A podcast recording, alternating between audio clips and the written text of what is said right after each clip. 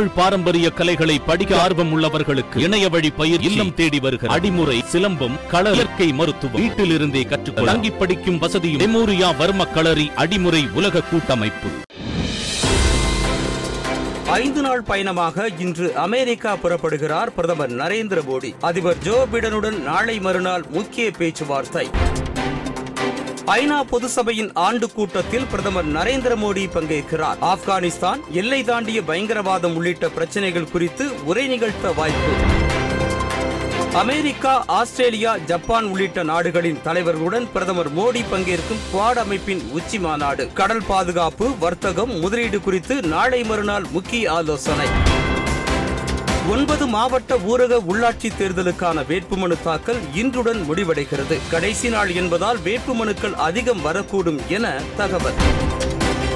ஊரக உள்ளாட்சி தேர்தலில் போட்டியிட இதுவரை அறுபத்து நான்காயிரத்து இருநூற்று தொன்னூற்றி ஒன்பது மனுக்கள் தாக்கல். ஒரே நாளில் பத்தாயிரம் பேர் வேட்புமனுக்களை அளித்தனர். செருப்புகளை தூக்கவே அரசு அதிகாரிகள். பாஜக முன்னாள் முதலமைச்சர் உமா பாரதி சர்ச்சை பேச்சு. நகைக்கடன் தள்ளுபடி விவகாரம். ஒரே குடும்பத்தில் பலர் நகைக்கடன் பெற்றிருந்தால் அவர்களிடமிருந்து பணத்தை வசூலிக்க தமிழக அரசு உத்தரவு. இன்று உலக ரோஜா தினம். ஒவ்வொரு ஆண்டும் செப்டம்பர் இருபத்தி இரண்டாம் தேதி உலக ரோஜா தினமாக கடைபிடிப்பு. எந்த நாட்டுடனும் பனிப்போரை விரும்பவில்லை என அமெரிக்க அதிபர் ஜோ பிடன் பேச்சு. தேவையற்ற போர்களில் இனி அமெரிக்கா ஈடுபடாது எனவும் அறிவிப்பு. சென்னை உள்ளிட்ட தமிழகத்தின் பல மாவட்டங்களில் விடிய விடிய கனமழை. இரவு முழுவதும் பெய்த கனமழையால் ஆங்காங்கே தண்ணீர் தேங்கியது. குரூப் டூ குரூப் போர் தேர்வுகளை நடத்துவது குறித்து இன்று முக்கிய ஆலோசனை. இந்த ஆண்டு குரூப் ஒன் தேர்வு மட்டுமே நடைபெற வாய்ப்பு என தகவல். இருபத்தி ஐந்தாம் தேதி நடைபெறவிருந்த சார்க் வெளியுறவுத்துறை அமைச்சர்களின் மாநாடு ரத்து. ஆப்கன் பிரதிநிதியாக தாலிபான்கள் பங்கேற்க பாகிஸ்தான் வைத்த கோரிக்கை நிராகரிப்பு.